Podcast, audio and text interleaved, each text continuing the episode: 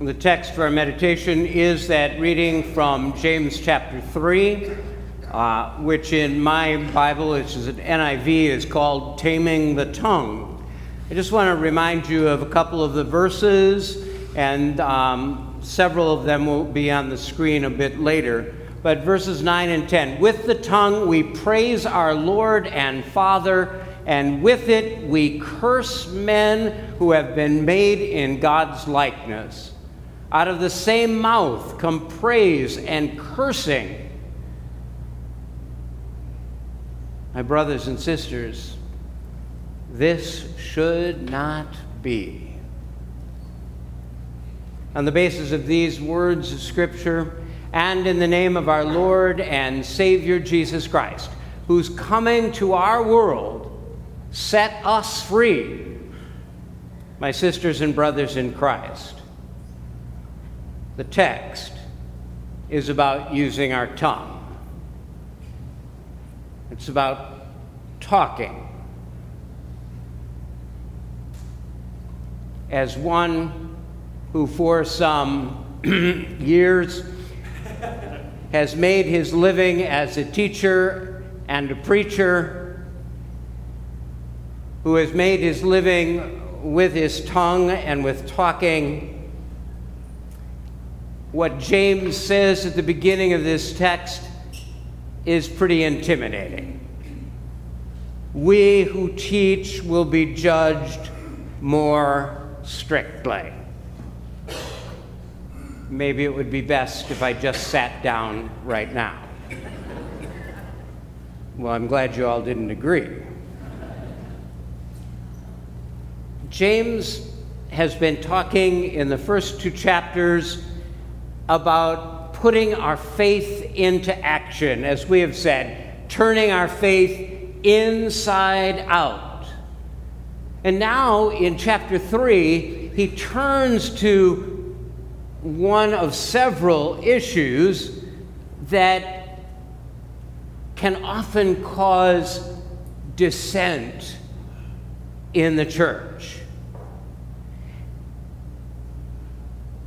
He begins, as I said, with this idea of taming the tongue, sins of the tongue, this small part of our body that has very great power. And so in the text, he uses some graphic examples, you know, the rudder of a ship, fire, taming animals, but unable to tame the tongue. Let's be honest. Is there anyone here who hasn't said something that you immediately, or at least upon reflection, regret that you have said? And how do you undo it? How do you, how do you take that back? There's an old familiar story. In fact, I've heard it in various forms, uh, so I'm just going to kind of summarize it. But someone was caught spreading damaging rumors in their village, and went to the local priest, and the priest said, what I want you to do is take your feather pillow and go around town and take one pillow from in that, or one feather from that pillow, and put it on the doorstep of every house in town. And the person did it. And they felt kind of relieved. Maybe they had somehow made amends. Went back to the priest and reported that that's what they had done, and the priest said, wonderful, that's great. Now, I want you to go and pick them all up again. Impossible. They've blown. They've gone all over. Can't be done. And so with our words. Once spoken, they can never be retrieved. So, as is often said, I'm sure you've heard it said, There's a reason why God gave us two ears and only one tongue. And when I was talking about that with some of you a few weeks ago, somebody said, well, we have two of a lot of body parts, legs and arms and eyes, and even two feet that we can stick in our mouth. Perfect. The Bible gives us all sorts of guidelines about using our tongue. Maybe the most prominent are the second and the eighth commandments. In Luther's explanation of the second commandment, he says, we should not curse, swear, use witchcraft, lie, or deceive, but use that name to call on him, to pray, to praise, and to give thanks. The eighth commandment says, don't bear false witness against your neighbor. Luther said, no, instead, defend them, speak well of them, and explain everything in the kindest way. Paul writes to the Ephesians, speak the truth in love. He writes to the Thessalonians, encourage one another, build one another up. In other words, be careful what you say. Tame your tongue. Think before you speak. Listen twice as much as you talk.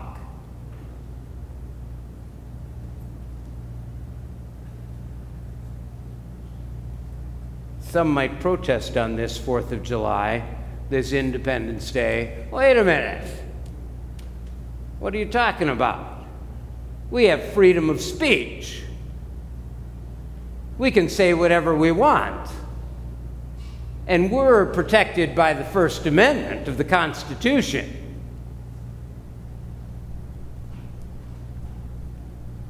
It's our right. It's our freedom as Americans. In this political climate, in this age of social media, we've seen that carried to its extremes.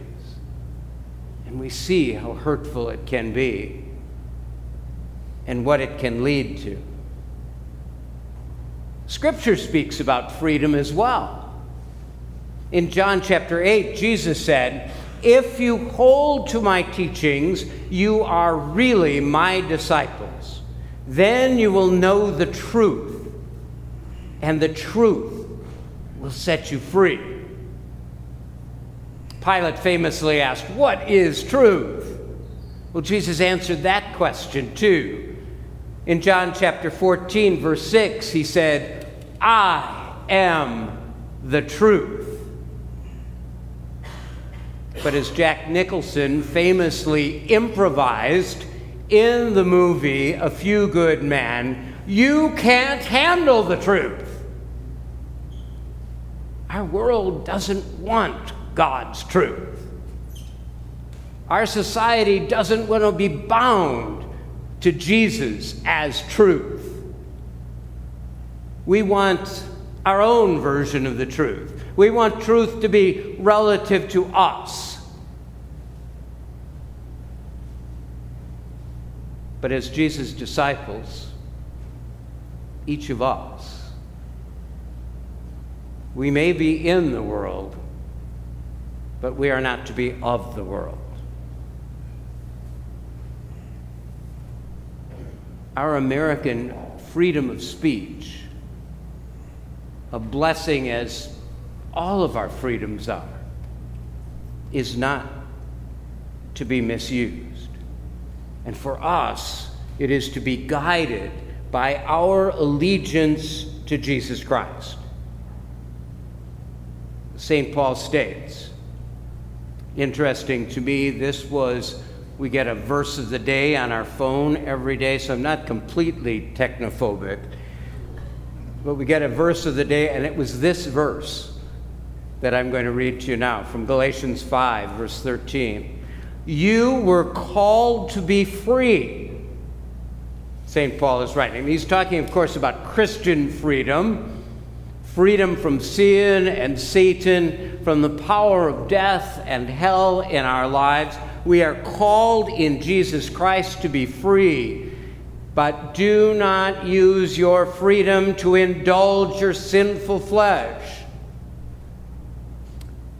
He was talking about other issues. He was talking about things that were separating the church of his day. One of them was what you eat or don't eat. We look at that and we think, well, that's not quite an issue today, but it is sometimes. But this speech thing, can we really say whatever we want? I'll never forget watching a movie, and it's funny because I can't forget this scene, but I don't remember what the name of the movie was.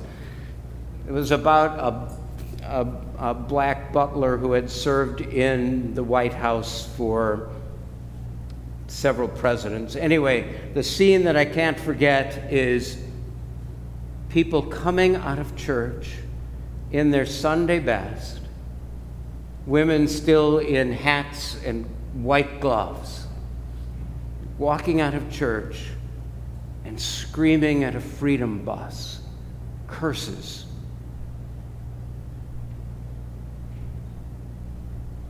I just can't forget that. My friends, with it we bless our Lord and Father, and with it we curse people who are made in the likeness of God.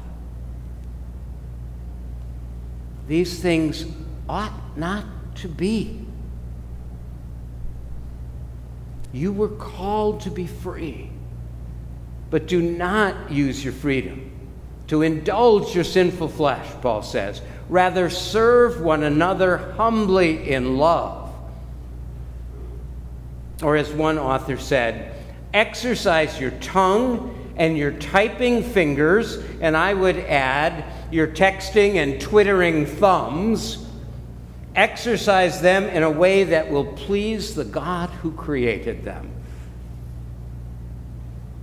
Follow the example of our Lord, who Peter says in his first epistle, no deceit was in his mouth, and when he was insulted, he did not retaliate. He did not give in, get, get even. Indeed, from the cross, he prayed for those who were putting him there. Father, forgive them.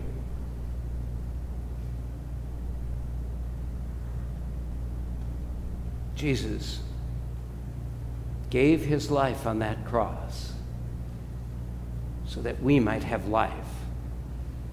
Life free from the power of sin and Satan and death. Life free to serve one another. Not to cause divisions and hurt, but to bring comfort and peace.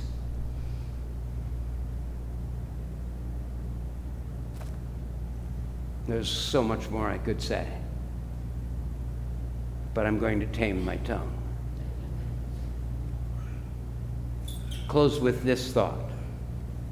Our liberty, the freedom we enjoy as American citizens, came at great cost and should indeed be celebrated. Always remembering that our true, lasting freedom came at an even greater cost. The life of the very Son of God was given battling our enemies, those that would and continue to try to enslave us again.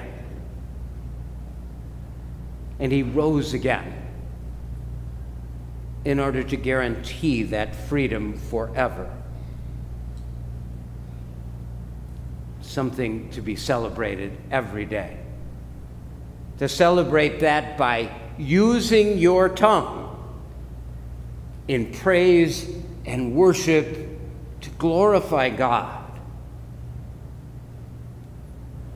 And then to take that news and share it with your tongue to those who don't know that freedom. In Jesus' name, amen.